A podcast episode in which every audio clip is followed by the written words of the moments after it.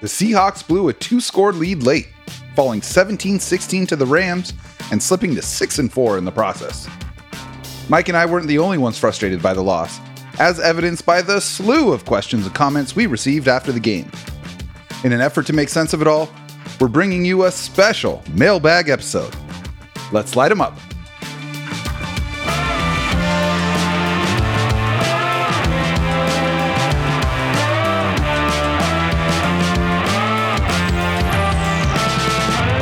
I'm Jacson Bevens, and this is Cigar Thoughts. Welcome back to the Cigar Lounge. I am Jacson Bevens, and along with my infectious producer, Mike Barwin, this is the Cigar Thoughts Podcast. Mike, how are we doing today?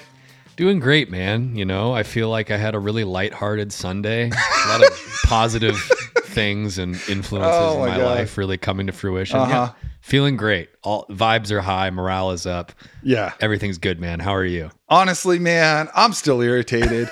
and fr- Understandably so. That shit sucked. That was not great.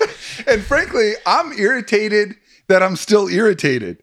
Like I was thinking, all right, I fucking blew off some steam in the article last night. I was rereading did. it this morning when we were Yeah. recording the audio read of it, and I was like, man, I was freaking keyed up for that one. So, uh, apologies to all the readers, and thank you for uh, navigating that minefield. but I did think I would be feeling better about the loss today. You know, after sleeping on it, being like, all right, whatever, whatever. These things happen, but I'm not. I'm still frustrated, man. I think I'm more frustrated by this one point loss than I am about any of the others this season, including the blowout in Baltimore. Yeah. I mean, that's the close losses always irk you more just They because to, man. the what if seems more realistic. It's a lot more tangible. It was just right there. They dangled the Twinkie and they did not capitalize. So But even Yeah. so, I mean, they were really close in that Bengals game, and I, I was able to process that pretty easily. It was like, good team that played great. We were undermanned up front and still almost won it. Like, that would have felt like a real hang your hat type win. This is just one they should have had. yeah, I mean, there is no reason that a three and six Rams team, which one of those wins came against you at your just about worst, uh, you should not be getting swept by that team if you consider yourself a legitimate playoff contender. And the Seahawks fancy themselves as that, and it sure as hell did not look like it yesterday. No, and I get it. The styles make fights. And the way that Sean McVay fights, just it's the freaking antidote for how Pete Carroll wants to play football. But still, man, look, all right, we we got the whole show to talk about. and the good news is we've got an incredible group of listeners and readers who flooded us with their thoughts and questions last night. We will dive into those in a moment. But first, if you're listening or watching us right now, it's hopefully because you like the show. And if you like the show, there are a few ways you can support it. If you're on Apple Podcasts or Spotify, take a couple seconds to leave us a five star rating. And if you're feeling extra supportive, leave us a quick review. You can do that right now. You can also subscribe to our YouTube channel where you'll find full video episodes, entertaining clips, and the audio reads of every Cigar Thoughts article after each game this season. We are also thrilled to announce our awesome new partnership with Westland Distillery in Seattle. If you're watching on YouTube, you'll catch me enjoying a glass of their flagship American single malt. Got it right here, locked and loaded, official whiskey, the Seattle Kraken. And I mean, look, man, needless to say, I'm stoked to be working with them. And one of the reasons I love their whiskey so much is that they're excellent pairings with a good cigar. And speaking of, we do have our own special release of cigars that you can purchase at a terrific price as a listener of the show. In fact, I'm smoking one of them right now.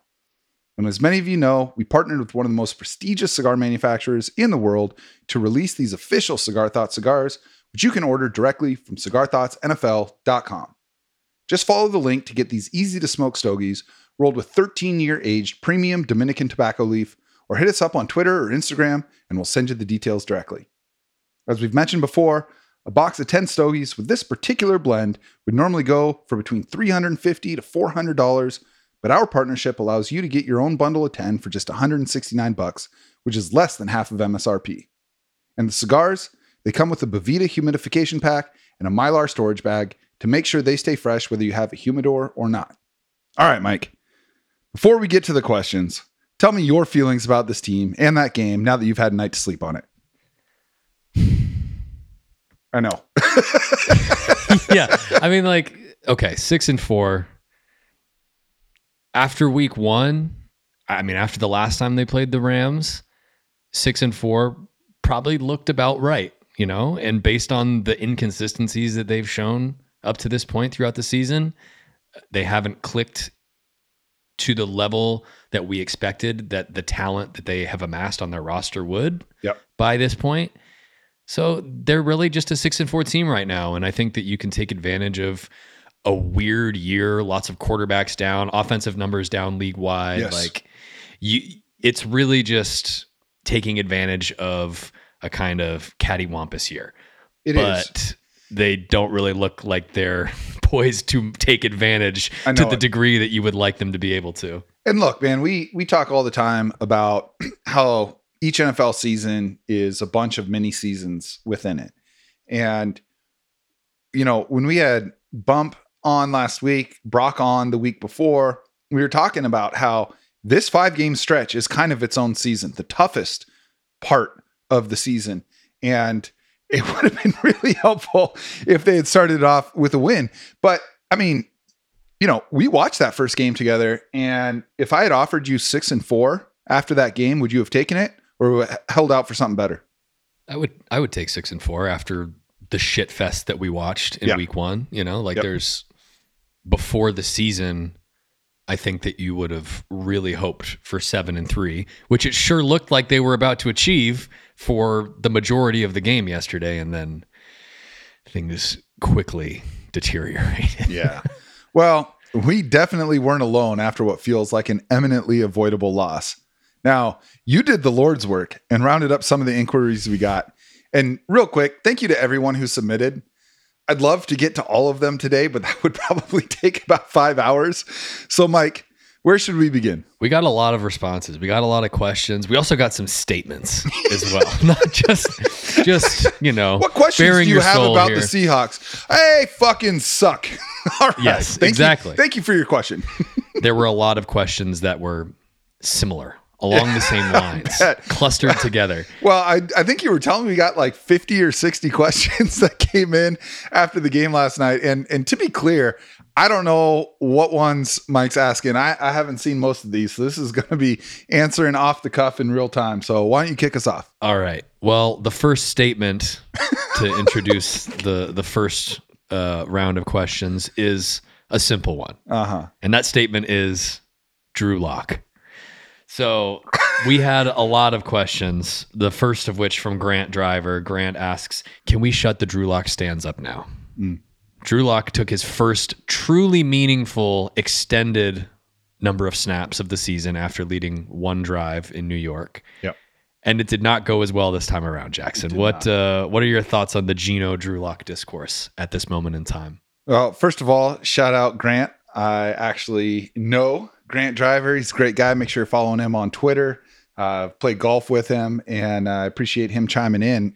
Here's the thing: we've talked about Drew Lock on this show, and I'd like to think that if the Seahawks were without Geno for a random month in the season, that he could go two and two. If they're without Geno for the next month, and I haven't heard For this month, this Yeah. month is a different it- story. totally. And I haven't heard how how bad Geno's elbow is if he has a chance to play on such short rest or not, but it was not encouraging. And look, if you've been reading my stuff or listening to the show, you you know I'm frustrated by the bench Geno uh, discourse. I I think that it's so much easier to say do something different without like actually giving a better alternative. And and I felt like, well, Geno's struggling, so let's just get someone different in there and see what happens. This is what happens. Drew Lock is a backup for a reason. He had every chance to win this job after the team traded Russell Wilson. In fact, many people considered him the favorite to win that job, and he didn't. And it's not because he's bad. I think he's probably fine as far as backups go. But he didn't win it because Geno is a lot better. And it was so evident even when Geno came back in with the hurt elbow and immediately led them down the field. And if they had more time or if they had more timeouts, I 100% believe they would have scored there. So, yeah, we can put it to rest. And I do want to say, though, I think there's a difference between wanting to bench Geno Smith for Drew Lock and saying Geno Smith is maybe not the guy moving forward after this year. I think there's some credence to that. I think you always have to reevaluate who your starting quarterback is. And there's flexibility in the contract that Seattle can explore other options after the season. But right now, I feel perfectly fine with Geno Smith as the quarterback of this team. And yes, this conversation between him and Drew Lock is done. Unless Lock goes out there and lights up the 49ers or is even competitive against the 49ers, all right, maybe we can revisit it, but hopefully it's Geno in there. Yeah, I think that we got to give Geno his flowers for coming back into the game like a goddamn superhero Oh on my that God. final drive. He did. And I mean, I'm sure we'll we'll talk a lot about the coaching and all that stuff, but just the the top down decision making in terms of at the end of the first half as well, where they voluntarily relinquished the opportunity for points. We've had lots of conversations about Geno and about DK Metcalf. Mhm. And those guys always seem to come through and are at their best. Their connection is at its apex in two minutes. Yep. When they're moving the ball down the field, Yes. when they're on the offensive, when they have the defense on their heels. And it was great to, for the second week in a row, see that on the game deciding drive at the end. It's a real shame that Jason Myers couldn't put that ball through the uprights because what a, a monstrous drive from Yeah. Geno coming in after sitting out for the previous three. Yeah, absolutely, man. I I think that Geno is probably somewhere in the range of 10th to 13th best quarterbacks in the NFL. And that is really difficult to improve on. I know it feels like, oh, well, there's an entire third of the league that is maybe better than Geno. Let's let's try and get someone like that. We're talking about 9 to 12 dudes on earth that are better than Geno Smith at playing quarterback in the NFL. It's not, we're, not just talking about like, oh, you know, he's, let's say 12th out of 32. He's 12th out of 8 billion. That's really difficult to improve upon. All right, next question. All right. Next question comes in from Charlie Smith. Charlie asks Will the league send the Seahawks a letter apologizing for the incorrect call on Witherspoon on third down right before the Rams' last touchdown? Will they get an apology letter again? So let's let's let's dive into that. What what were your thoughts on that flag when it flew? I thought it was pass interference in real time. And then, I mean, you saw the receiver cutting across the back of the end zone, making contact and falling down as the pass was coming. I was like, shit, that's pass interference. Then on the replay, Witherspoon played it perfectly. He had his head turned around, looking at the ball, feet got tangled up. It was a bad call. Maybe there's a letter of an apology that that comes in, but like they scored right before that. And that got taken back on a bad call against Tyler Higbee. It was a great play by Riq Woolen, or was it Julian Love? I think it was Julian Love that actually initiated the contact at the goal line to get that flag. But that was a BS call too. The refs were way, way, way too involved in this game. But I don't get the sense that there was bias or I, I just don't subscribe to that in general. Um, but certainly in this game, I thought there were bad calls on both sides. I think the refs should have swallowed their whistle on a third of the penalties that got called. Yeah, the Witherspoon one was wrong. So is the Higbee one right before it. I just think that that Witherspoon call was a the game is the game moment. Like that's just going to get called. That Mhm. flag is going to fly. Uh, the one that was what I believed in the moment to be the end of the game was the illegal hands to the face on Riq Woolen. Yep. Yep. That and was- that that was 100% the right call. Yep, Like it was. He got his hands. There is no. I said this in the article last night. In that play, I mean, they had like Ben Skowronek's understudy lined up against Riq Woolen in that situation, and Stafford wasn't rolling that way at all. And here's the thing: we love tall corners, we love them, but there is additional risk to having a six four corner, and that is his hands are higher than most other corners and he caught the face. He grabbed the face mask and turned the dude's head around. That's going to get called every time. Now we can have a discussion about automatic first down penalties. That I have an issue with.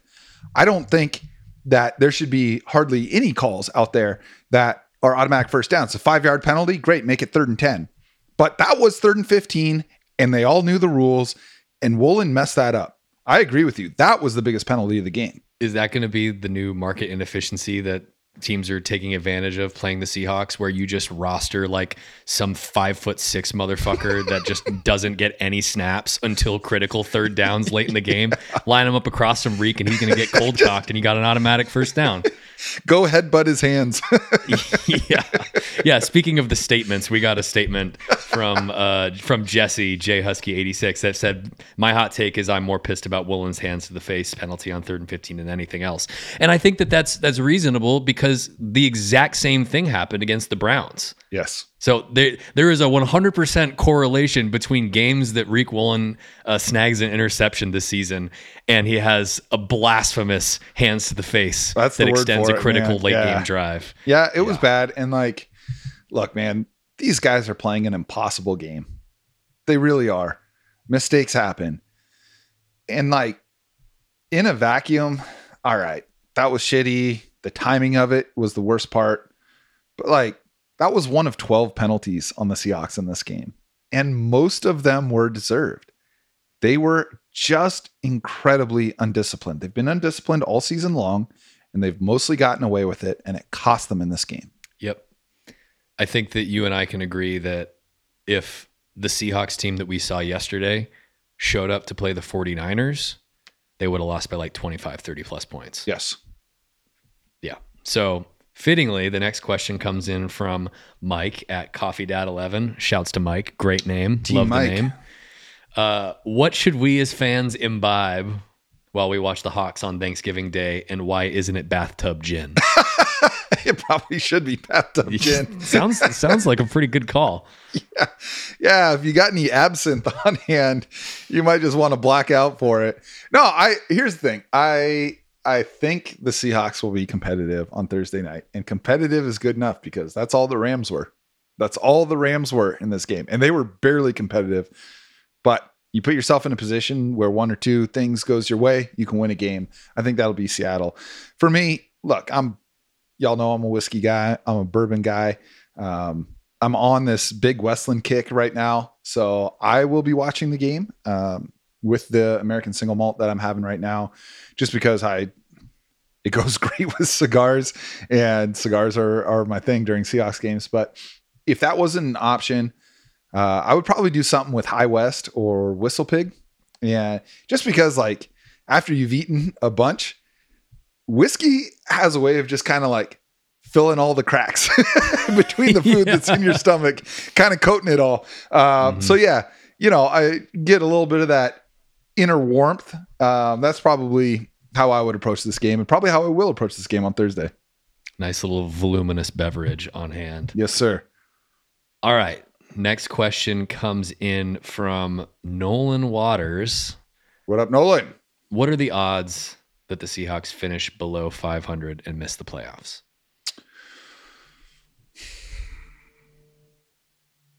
They would probably have to finish below 500 to miss the playoffs because all of the teams Eight that are on the outside looking in are four and six or worse.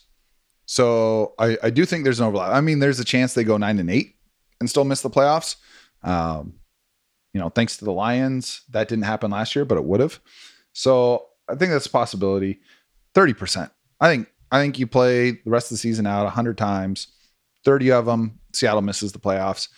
Um, had they won yesterday, they could lose the next four games and be okay. Um, now they got to win one of them and probably two because 10 wins, you're in for sure. Nine wins, I'd say you got like a 75% chance of getting in. And look, that means going three and five the rest of the way, three and four the rest of the way, three and four. Yeah, Seattle can absolutely do that. I, I'll be surprised if Seahawks miss the playoffs. And that has as much to do with the rest of the NFC. I think Seattle, I mean, they've got the fifth best record in the NFC out of 16 teams right now. We'll see where that is after the stretch, but like everyone has tough games and everyone's going to have a pile of injuries before now and the end of the season. I'm still really confident Seahawks get in. Many seasons. They're they're embarking on another one right now, and there's going to be a final stretch that looks completely different, has a completely different Totally. complexion than the one it has right now. And they're done with the Rams. What you're not looking forward? You're not basking in the glow of another Rams Seahawks Sunday right now. I am Just not. amazing positive experience for all. Uh, speaking of, question comes in from uh, CT Haller one. Witherspoon, DK, Charles Cross, and two firsts for Sean McVay. You, you pulling the trigger on that? It's ugly, dude. It's always ugly. No matter who is taking the field, those games are a slog. they And are. Sean McVay has a lot to do with that. He does. Um, there aren't a lot of coaches I would rather have than Pete Carroll. It's a pretty short list. Um, we've actually done this list in real time with Greg Rosenthal a couple of times, and I had him down at like 13, 14, uh, you know, two years ago. Last year, I think I moved him back up to like seven or eight. That's probably still where it's at because the number of coaches I would rather have Monday through Saturday over Pete Carroll is probably zero. Number of coaches I would rather have on Sunday, it's a short list, maybe half a dozen. Sean McVay is one of them. I wouldn't trade all of our best players to get him, though, because Sean McVay is winning, but he has Matt Stafford and he has Aaron Donald. And like those two are the reason the Rams won. You know, when they didn't have Matt Stafford last year, Seattle swept them. But every time that they've had Matt Stafford or Jared Goff or John Wolford, they've beaten the Seahawks. God. So, yeah, I mean, if I could swap Pete for McVay, I would think really hard about that straight up. But I wouldn't add anything to the deal. Sure, sure. The Aaron Donald thing is ridiculous. Like what there there were all those whispers about him retiring after that Super Bowl and McVay potentially trying to get one of those commentator jobs. Like, come Oh, on, guys. What else is there to achieve? Like That what what else is on the table for you to what what else is there to gain? Totally. We get like now. Joe Judge in there. Yeah. Some, you know, that would have been great. Come on. Really just that's a franchise that needs some discipline. So come on. They need the Who not who better to pull from than the Belichick tree? Exactly. Exactly. They have a great history of that sort of thing. Next question from Chris Free. Why can't we stop screens? And I will add in a caveat to that as well. Why can we now run screens? okay. I'm actually glad someone asked about the screens because yes.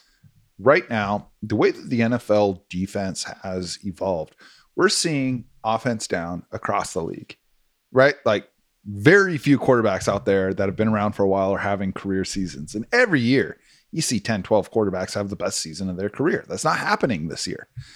And a big part of it is because defenses are now prioritizing taking away the explosive play and making you get first down after first down after first down. Well, there's two ways to beat that two high safety shell defense that everyone's playing right now. That's by running the ball well and screenplays. And the way that Seattle plays their defense, especially in the middle of the field, the two best ways to beat it are screenplays and crossing routes. And that's like the McVay offense is screenplays and crossing routes. And when you have a guy with top five arm talent in the world, like they do in Matthew Stafford, he's going to hit all those windows because that's what it requires. Seattle's defense is forcing you to hit small windows. And if you can do it, you can beat them. Why Philip Rivers was really successful against them. You know, Tom Brady was super successful against them because they can hit those 10, 15. Brock Purdy has been super successful against them because they really excel in that part of the field. But because Seattle is so willing to drop players into coverage, linebackers and edge rushers into coverage, what happens is you've created this little bubble that allows all of the offensive linemen to coagulate on on a screen pass. And the guys that are rushing are rushing. Like they are 100% get to the quarterback. Seattle's been great at getting to the quarterback this year. It's been really refreshing.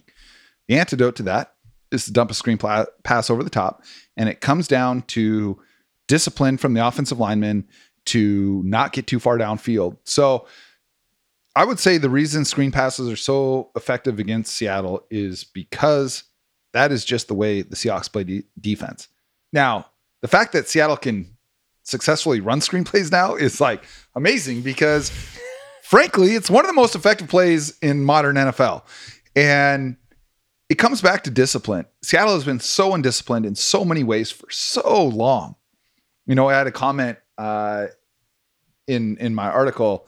Someone commented and and saying, you know, are I, I had made the case that the amount of penalties that Seattle commits year over year is always near the top of the league.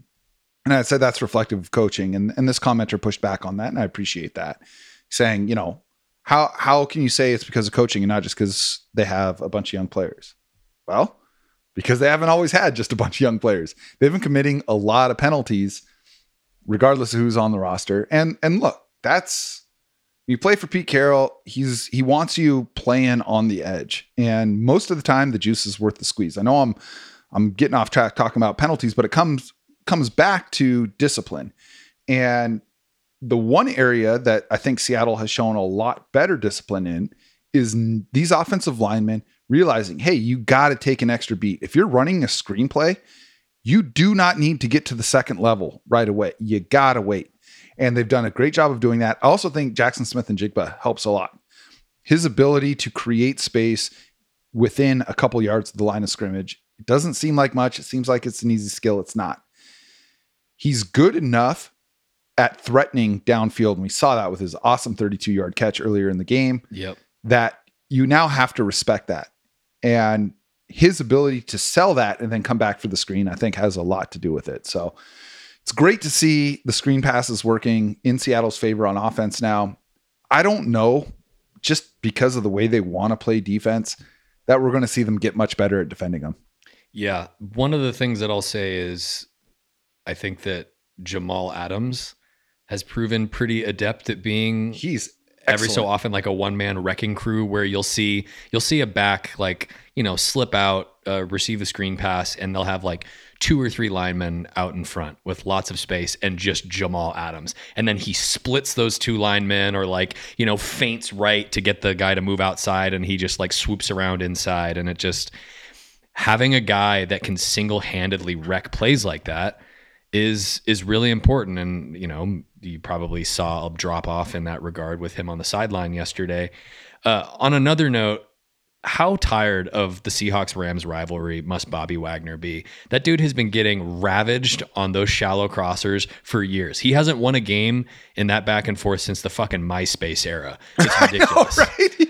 And the the one year that the Seahawks sweep the Rams, he's That's on the, the key. That's the key. Yeah. God. You know, and and here's the thing. Bobby Wagner is awesome. I'm glad we're talking about Bobby. He has played so much better this year than I thought he would. And of course, he's lost a step. Dude's been in the league for what, 12 years now? He has 100 plus tackles in all 12 of them. He's like the third player in NFL history to have 100 tackles in 12 straight years. Like, solid enough. Yeah. Yeah. Acceptable. Yeah. The thing is, is like, does he struggle in coverage? Maybe. But what he's asked to do, maybe Fred Warner could do it. I don't know that there's another middle linebacker in the league that can carry these sail routes where he's running 30 or 40 yards with the receiver and and still be able to get his head around like a defensive back and make a play. It's just it's such a tough assignment. They trust him and, and Jordyn Brooks to do it. I think they're both above average at carrying those routes, but it is maybe the most difficult assignment you can give a linebacker. And when you have a quarterback that can make perfect throws, and look, Matthew Stafford's accuracy when combined with the difficulty of throws that he attempts, you'd have to think really, really hard about quarterbacks who are better at making those throws. Maybe Justin Herbert, maybe Joe Burrow, maybe Patrick Mahomes. And after that, I don't think there's anyone that's on Matthew Stafford's level. So I think the reason that it's so tough on Bobby is they call those routes over and over and over again with all the confidence in the world in their quarterback and their receivers to make it happen. Well, I think that the the pushback that I would have on that is what's the point of Jordyn Brooks standing on the sideline for a lot of those dime personnel snaps, Yeah. right? Like if his if his greatest strength is coverage linebacker, baby. Uh, sticking with you know like you know turning around and carrying somebody up the seam or being able to carry those those deep crossers, which he's And he shown good ability to do, especially because you know I mean Bobby has the years have taken their toll. Like he's obviously doesn't have the same movement skills that he once did. When when does Jordyn Brooks take up the mantle there? You know, That's actually a great question. I had not thought about that. I got to imagine it's hard to get Bobby off the field. And when you have so much talent in the secondary, I don't have a problem with them running those dime personnel because they've got so many good players between their safeties and their corners. I would like to see Jordyn in on those. Try it out. Try it out. Mhm. Um, I don't think that there is a huge delta between Bobby and Jordyn Brooks and their ability to diagnose and make tackles on run plays. So I don't think you're sacrificing anything there if they do try a draw or a screenplay. the administration gap is is the is the big I, thing. I think so. I mean, Bobby Bobby is like a Mensa level linebacker, you know, and on those high leverage plays, I can imagine that it's like, okay, you know what? Maybe we'll sacrifice a step in coverage to have the guy at the epicenter who's going to make sure everybody is doing what they're supposed to be doing. All right, let's move on to this question from Dennis Gill 10. Dennis What up, asks, Dennis? Why does the defense keep blowing leads in the fourth quarter? They got lucky with Washington and Detroit, but not in this game. The refs did. didn't help, but still. So, what's up with these what's up with these blown leads late in games? Yeah, the fourth quarter defense hasn't been great. You want to see them finish the game, and they haven't done that. Seattle has always struggled against hurry up, four minute, two minute style offenses. And most defenses do, right? Like offensive efficiency goes way up in hurry up uh, situations when teams are no longer trying to set up counter punches like they do early in the game. I think Seattle defends scripted plays really well. I think they are really good at diagnosing and attacking the most of the plays that they see. But they have really struggled in stopping the passing attack late in games. And it's because I think the pass rush gets tired. I don't think they have enough guys that are capable of getting to the quarterback. They've got some. Mafe's been awesome. I think this is where I don't think these comebacks This- happen. I want to talk to you about this. I want Okay. to talk to you about this. Let's. I want to talk about the absence of Uchenna and Nwosu. Thank you. That's Let- what I was going to say. let's get into that. I don't think the command. I don't think the two touchdowns from the Commanders happen with Uchenna and Nwosu in the game, and I don't think the ten points late from the Rams happen with Uchenna Nwosu in there. And it's not just because he's good; he's a really good pass rusher. It's because now it's Frank Clark. Frank Clark taking those reps. It's Darrell Taylor taking those reps, and those guys aren't as good. Yeah. Well, that's they've been like the first defensive snap of the game. Dre'Mont Jones was playing edge Yeah. because they're not sure that Darrell Taylor has That's not why they ability to hold up in the run game. Exactly. Exactly. So it's it's the same sort of thing where you're trading for Leonard Williams because it pushes everybody one slot down the bench, right? Yep. Uh, but it's it's taking that back up. You lose Uchenna, and you know somebody's got to pick up the slack. Somebody's going to have to eat those eat those snaps, and they're not impact guys at this moment. I mean, Darrell Taylor. Darrell Taylor is a solid pass rusher. I think he's like top ten in the league or top fifteen in uh, pass rush win rate Yep. amongst edges, but. I wouldn't venture to say that he's like a f- true three down lineman by any means. No, he's not. Uchenna was one of those guys that we've talked about where the coaches trusted him to pick his spots and send it, you know, Yeah. try to make a play. Great point. And these other guys just are not that. And so putting that responsibility onto Boye Mafe now to kind of carry that edge group is tough when he's just still emerging into the player that I think we all now expect him to potentially become. But it's it's just a big ask. It, it it is, and and Mafe has done a titanic job of filling that role. He's he has been awesome, but there's a reason that every single team rotates their defensive linemen because it's an exhausting position. You are being asked every 45 seconds to make really explosive movements while a 300 pounder is pushing on you. Like that is that Try is to run past Trent Williams 40 times a game. yeah, right. Right. and so you got to rotate these guys in. And you're right, Darrell Taylor has been effective when he's on the field in terms of beating pass blocking. But to me, Darrell Taylor's kind of like Kadarius Toney, and it's like if you look at Toney's per route data, it's off the charts. It's like Hall of Fame level. That highlight how many sick. how many yards he gets per route that he runs. There's a reason he only runs like 10 to 15 routes a game. It's because they're putting him in there when it's time to take advantage of his skill set. He's not good enough to go out there and run 40 routes and win most of those. So they pick their spots. The same thing with Darrell Taylor. You just can't leave him out there for a bunch of plays. Now he's good when you pick your spots with him, but that's not good enough late in the game. hmm Yeah, it's, I I think of it kind of like uh, dynamic guard play in basketball in the NBA, where you have a guy that just gets buckets. Like they're gonna score. You're gonna have like an offensive efficiency that you're gonna put up like you know 120 points up to like 135 points a game. But if you can't get a stop and you're giving up 140 and your guy's getting flambéed every single possession, just put through pick and roll after pick and roll, are you really achieving net positive value with that player on the floor? I'm actually glad you made that that comparison because it reminds me of when Ray Allen played for the Sonics and George Karl was coach, and they locked horns a lot because Ray Allen was out there just getting. I mean, he's a walking bucket, right? He's one of the Yep. great scorers of all time, and this was him at his Jesus Shuttlesworth peak. Yes. And George Karl told him something like, "What good is 40 points a game if you're giving up 38 on the other end?"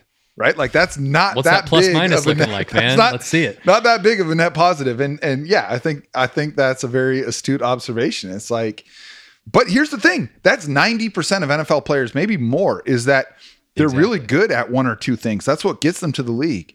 But there's so few Myles Garrett's and Aaron Donalds and Watts brothers out there. You know, there's only so many Bosa's on this planet where it's like, yeah, leave him out there. And Maxx Crosby can play 98% of the snaps and just wreck games.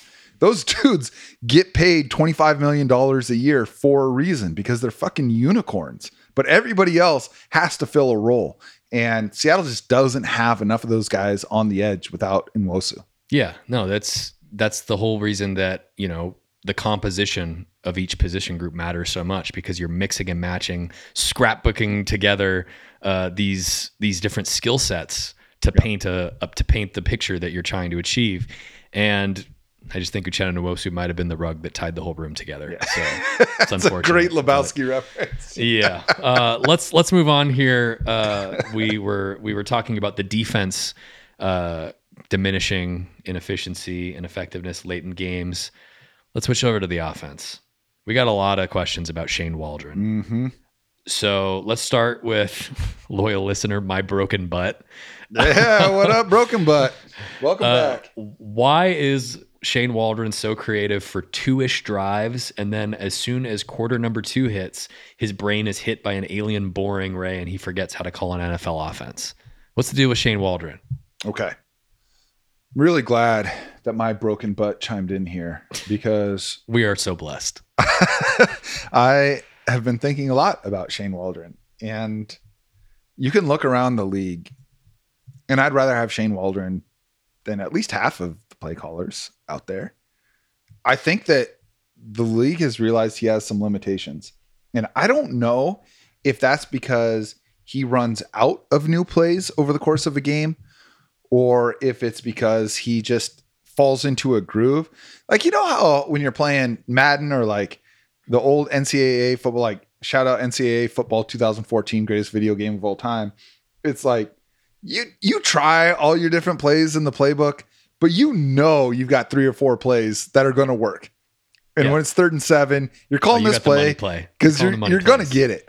Mhm. And and I wonder if there's some of that going on with Shane Waldron. You know, one thing, and maybe Mike, you can shed some light on this. I have always struggled to understand the difference in effectiveness between scripted plays and what happens after. You know, the the number is 15 that you always hear. Most offensive coordinators script out their first 15 plays. Well, that's on average going to be three drives why not make that 25 plays? Why not make that 30 plays? I, I, I honestly don't understand. Yeah, well, the the true skill set of a great coordinator or great play caller is leveraging the data collection that is an Hmm. NFL game, the first half of an NFL Mhm. game, and then weaponizing it to Hmm. take out your opponent's legs Mhm. afterwards. And we've talked about how we're so confident in Shane Waldron scripting these plays. It's also like an any given day sort of thing. Like sometimes something that you game plan that you thought was going to be effective against opponent just isn't working. Right. So how are you going to pivot? We talk so much about the importance of counterpunching. We, it looked like we thought that everything that we had saw from Shane Waldron last year that he had an ability to counterpunch effectively. This season that has not been the case It hasn't. and I mean, they just kind of fizzle out, and then it comes down to like we talked about, like Geno and DK playing hero ball at the end of games, and then Lockett, of course, because he is timeless and just still manages to fall down like the the beautiful infant that he is in the soft spot of every zone known to man. But the identity crisis of not knowing if you're like an 11 personnel team or a 12 and 13 personnel team is tough as well. Yeah. Yeah, that's that's actually a great point because when Shane Waldron was cooking last year, it was lots of 12 and 13 personnel. And that's really hard to say, you know what? I'd rather have Will Dissly out there than Jaxon Smith-Njigba. Like there is a tension in that offensive identity because they drafted JSN. He has forced his way onto the field. And because DK Metcalf and Tyler Lockett are there, and because Seattle will always be a bottom 10 team in terms of pace of play, there just aren't enough targets to go around for him to produce like Puka Nacua or Jordan Addison or Tank Dell, some of these other rookie receivers that are putting up really big numbers. I don't necessarily think it's because those guys are so much better than JSN. It's the target competition for those guys isn't anything like what JSN has to deal with. Tyler Lockett and DK Metcalf earn 20 targets a game consistently. That's over 50% target share. There are Yeah. so few teams that do that. And so it's like the thing that makes Shane Waldron, I think, really effective is his ability to weaponize his tight ends. And we're seeing fewer multiple tight end sets because you've got two good running backs and you've got three good receivers. So I I think that that's actually that might be the closest thing to an answer we have mm-hmm. is that he is learning how to integrate a third receiver in a way that he didn't really have to do in Seattle before. Well, the other part of it is the first season that he was here was the last Russell Wilson season. And I think that we have settled on the conclusion that when you have Russell Wilson as your quarterback, you kind of got to run the Russell Wilson offense. That's it. uh, That's So last year was the first time that he got to really implement his vision and see it play out over a full season. And a lot of the time when they were running uh, like the heavier personnels with the tight ends on the field, it felt like they just spammed those naked bootlegs like Mhm. over and over, and it was just free yards all the time. Like you were just getting Colby Parkinson out in space, and it was just 15 yards automatic. Boom, first down, awesome, drive extender. That has not been the case here. Like you've seen Geno take free rushers on those on when he's peeling out and trying to boot out. Another thing that I think is really tough is, you know, the disciplinary issues that we've seen, like the penalties and just not being able to stay on schedule. Yesterday on their second drive, on Seattle's second drive, when they went 15 plays for 62 yards. Jeez, that's gross. Uh, and they ended up with a field goal. There was that play to Jake Bobo where it was like an illegal motion or something. So instead of like a five or six yard gain, you have second and five. It ends up being first and 15. Yep. Immediately after that, delay of game, first and 20. Drive's basically over. You're not gonna you're not gonna score a touchdown. It feels like for so many years the defense was one drive extending penalty away. Like if you get to third down, you have to get off the field. Otherwise, you're just gonna give up like 10 more plays and a touchdown Yes. it kind of feels that way for the offense where last year if you had like you know second and 15 plus they were converting some of those and they've done that a little bit this year as well but it just feels like a mistake no matter how minimal is a de facto Mhm. drive killer you know Yeah, you know, I think that one of the challenges, I'm glad you hit on it, is these penalties because, uh, you know, a friend of the show, Danny Kelly, has uh, been really vocal this season, especially on the debilitating nature of sacks and offensive penalties. And basically your chances of scoring if you give up a sack or like a hold cut in half. Yeah. So it's really difficult to overcome these penalties. And look, some of it is that Seattle's just been overmatched on the offensive line, especially on the right side with all the injuries. Yeah. Okay. That's football. I get it. I get it. Defensive linemen are better than offensive linemen across the board in the NFL. But the procedural stuff, not not having enough guys on the line of scrimmage, having two guys in motion when the snap starts. That stuff is really, really tough because that's the really avoidable stuff. And very few offensive coordinators are good at first and 15, are good at second and 12. And Seattle has just been in those situations way too Mhm. much. Yeah, it's you know tipping your hand when the defense knows you're going to pass. It's a lot easier to defend the pass. Absolutely. You're throwing out half your playbook, if not more, when you're behind the sticks. That and that's another thing that a lot of people have been frustrated by is Shane Waldron's willingness to abandon an effective run game. I, I They have not been running the ball line- very much. They haven't been doing it that much, and it doesn't seem like they're getting as much push as you would like. But it hell of a lot more effective than Drew Lock dropbacks. Well, know? that that's the thing is like yesterday was a perfect game for Pete Carroll football, and it didn't happen. And look, I get it. Ken Walker was hurt, and I don't think you can overstate the value of Ken Walker in a game like that yesterday. I think if Ken Walker doesn't get hurt, Seattle wins that game. But he needs Zach- to avoid SoFi like the plague because it was last year in that same game. I know, that he, I that he know. went down. it's just it's in in the same way that there's so few defensive linemen who can play 90 plus percent of the snaps. If you're not Derrick Henry or Saquon Barkley, you're not playing 90% of the snaps on offense either. Running back is an exhausting position and it's a very dynamic position where you need to have, if you want to stay on the field and be a true three down back, you need to be able to do a lot of things really well. And there's very few players who can do all of those things 60 times in a game without having their performance fall off. Zach Charbonnet is not there. Maybe he will get there, but that's not even the expectation. That's that's like I said, that's three, four guys on the planet who can do that. It's no knock on Charbonnet that he can't, or no knock on on Walker that he's not that. But when you lose Ken Walker so early in the game, you are now exhausting this rookie running back.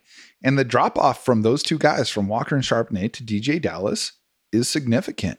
DeeJay Dallas, I don't know what his longest career run is outside of a fake punt, but it ain't long, you know? And and so it is tough. But yesterday was a day for running the football, and they didn't do it, especially with Drew Lock in there. And that was frustrating because even if Drew Lock just came in and handed the ball off every time, it's not what I'm, I'm not advocating for that. You got to keep the threat of the pass with your backup quarterback in there. And Drew Lock's not a terrible player, but like clock was on your side, man. It's the fourth quarter and you're up by two scores. Like Mhm. if you're going to go three and out, do it with an extra minute 20 coming off the clock.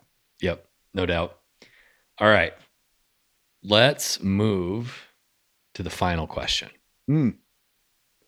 from our great friend Steve over at Seattle Cigar Concierge. Yeah. What up, Steve? Steve. Oh man, just like the a- greatest professional partnership you could ever have. I'm telling y'all, Seattle Cigar Concierge, like I've been in the cigar world for 20 years now. I've never met anyone like this dude. Steve is the man. Steve is the man. And Steve asks a burning question: Mm. What is the best cigar thought cigar of all time? Whew. Okay. So a little peek behind the curtain here. I don't know how many people on the planet are more connected to the world of elite cigars than this guy is. And so as a result, the way this kind of partnership works is I get a chance to smoke some really amazing cigars and talk about them in the articles and on the show. And you know, and and it's been great. You know, a lot of you guys listening have reached out to Steve and and taken advantage of really an incredible partnership and and being able to get cigars that you can't find at a really good price.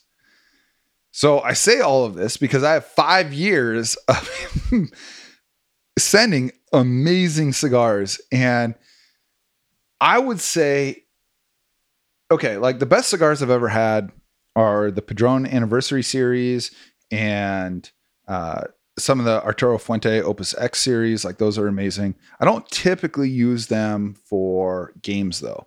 Um, those are cigars that demand all of your attention, and I like to save them for when it's just like, hey, I'm just going to smoke this cigar and focus on this cigar. That being said, last year I was in Cabo when the Seahawks clinched the playoffs. They won that game against the Rams. Quandre Diggs had the overtime interception. And then, you know, I was watching Haunted Bobby. I, I was watching in the sports bar at at the resort with a bunch of Lions fans as they pushed the Seahawks into the playoffs by beating uh, the Packers Sunday night. And that night, I went out to the beach, brought my laptop, sat on a beach chair, and wrote that article.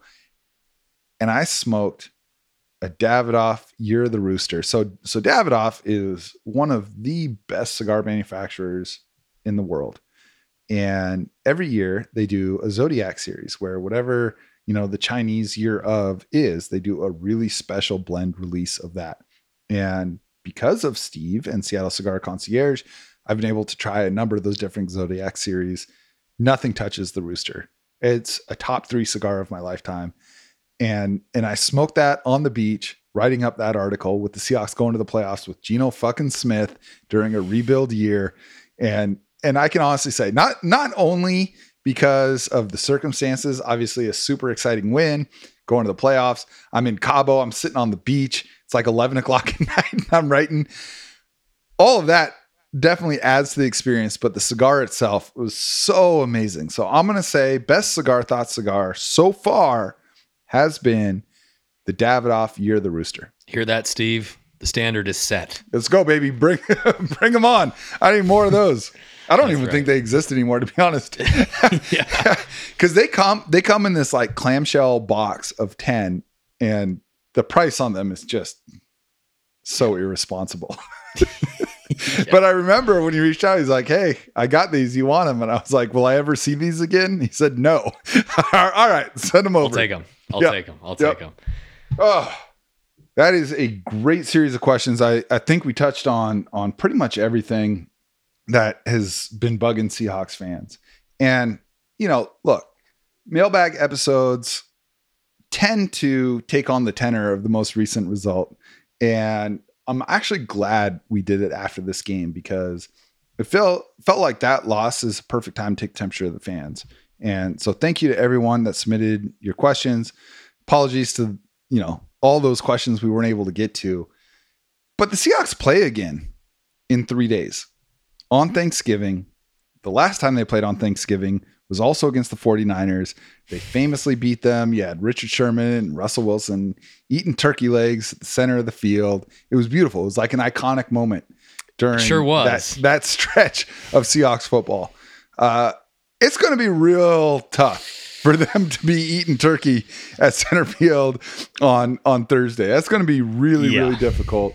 So, Mike, I'll throw it to you. You've you've been great about asking me questions all day.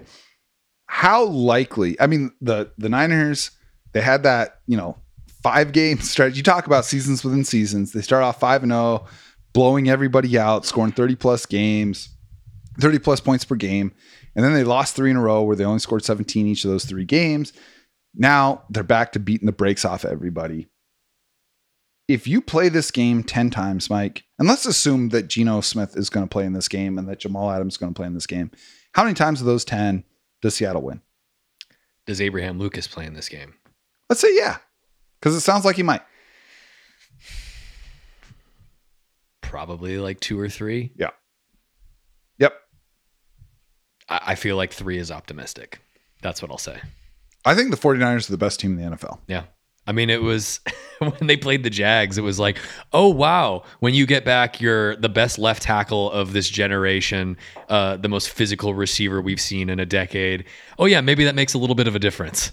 It's crazy. Yeah. Yeah. The, the 49ers at full strength are, I mean, I, I think you're talking about the Chiefs and the Eagles are the only other two teams that are in But there. even so, dude, the Chiefs don't have a fucking wide receiver. I like know. they they have a good defense now. I'd take the just, you Niners over the Chiefs on a neutral Pat being field. Pat. I'd take the Niners over the Chiefs on neutral field. Yep. And the Eagles, I mean, the Eagles are still a beast. Don't get me wrong. But like there have been more cracks this year than we saw last year. Totally. Whereas They lost to the, Zach Niners, Wilson Jets. the I mean, you talk about a string of mini seasons within the overarching season. That Niners mini season, outside of that, they have looked untouchable Mm-hmm. every 2nd Mhm. that they have stood on the gridiron. Brock Purdy had a perfect passer rating against the Bucks yesterday. The Bucks, the Bucks are a great team. Like I feel like outside of you know, we Baker Mayfield's a bit of a meme, but like you know, I think that the Bucks have been fine Tom, this from- year. The the drop off from Tom Brady to Baker Mayfield is significant, but they're still a tough out. Their roster is loaded, especially in the trenches, and they got it put on them. Yeah. And the thing is, you can say, oh, well, look at the Bucks record. I think they're like four and six. Okay, fine. Maybe they're not a great team. But you know who's pretty good? Jacksonville Jaguars. And the 49ers beat them by like 35 a couple weeks ago. You know who else is a pretty good team? Dallas Cowboys. They beat them by 40. This team Yeah. is not just winning games, they are rubbing your face in it. And I think Seattle probably keeps it a little closer than they were able to last year. Like last year, I didn't think you asked me Seahawks play the Niners 10 times. How many times did the Seahawks win? Probably zero. Maybe one. Maybe one with a bunch of injuries going their way or something. But if you could turn injuries off, Seattle's closer to the Niners than they were last year, but they are a tier at least below them. I would say you play this game 10 times because it's in Seattle. Seattle wins three of them.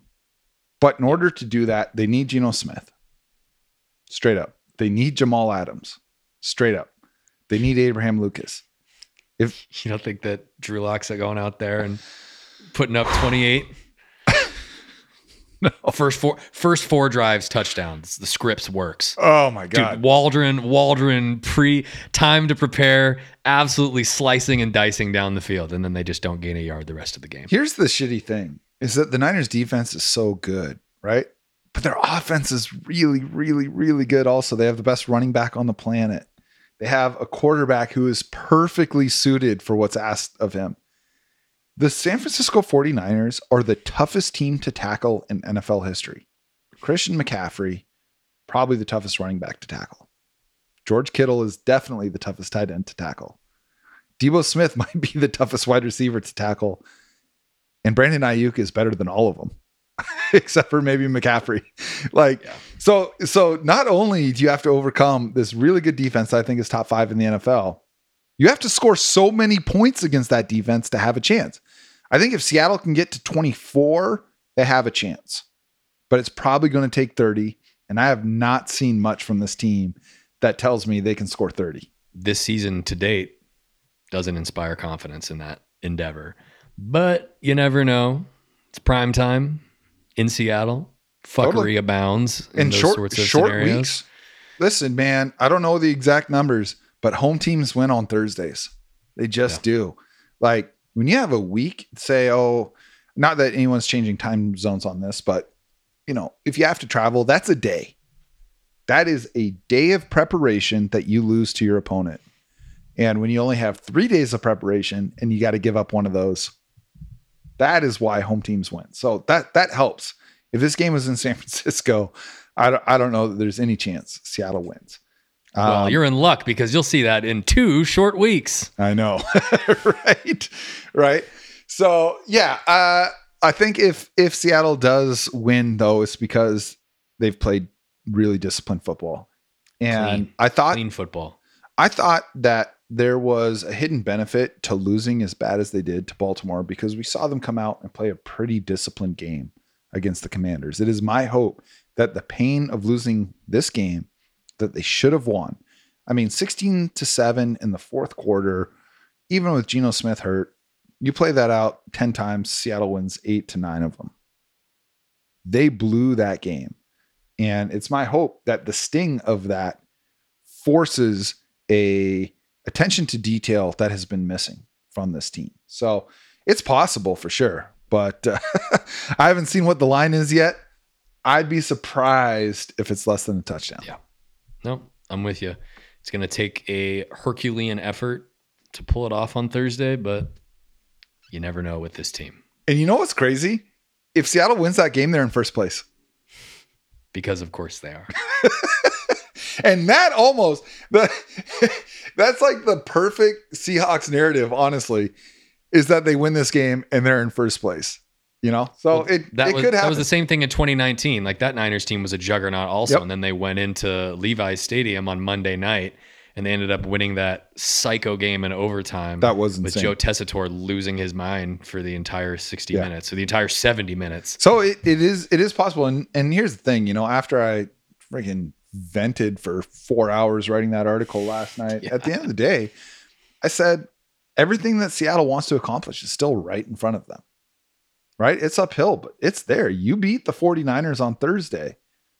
You control your destiny the rest of the way. And the 49ers got to play all of the same tough teams that Seattle does down the stretch. They haven't played Baltimore yet. So, I mean, there's losses on the Niners schedule for sure. Seattle can handle business. Who knows? Anyway, man, look, super grateful that you went in on this with me. It just felt like it was time to hear from the fans. And as much as I love having all the amazing guests that we do, I really do always appreciate the chance to just chop it up with you.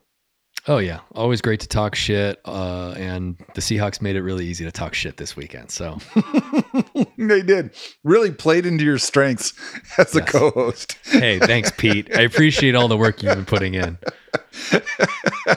totally.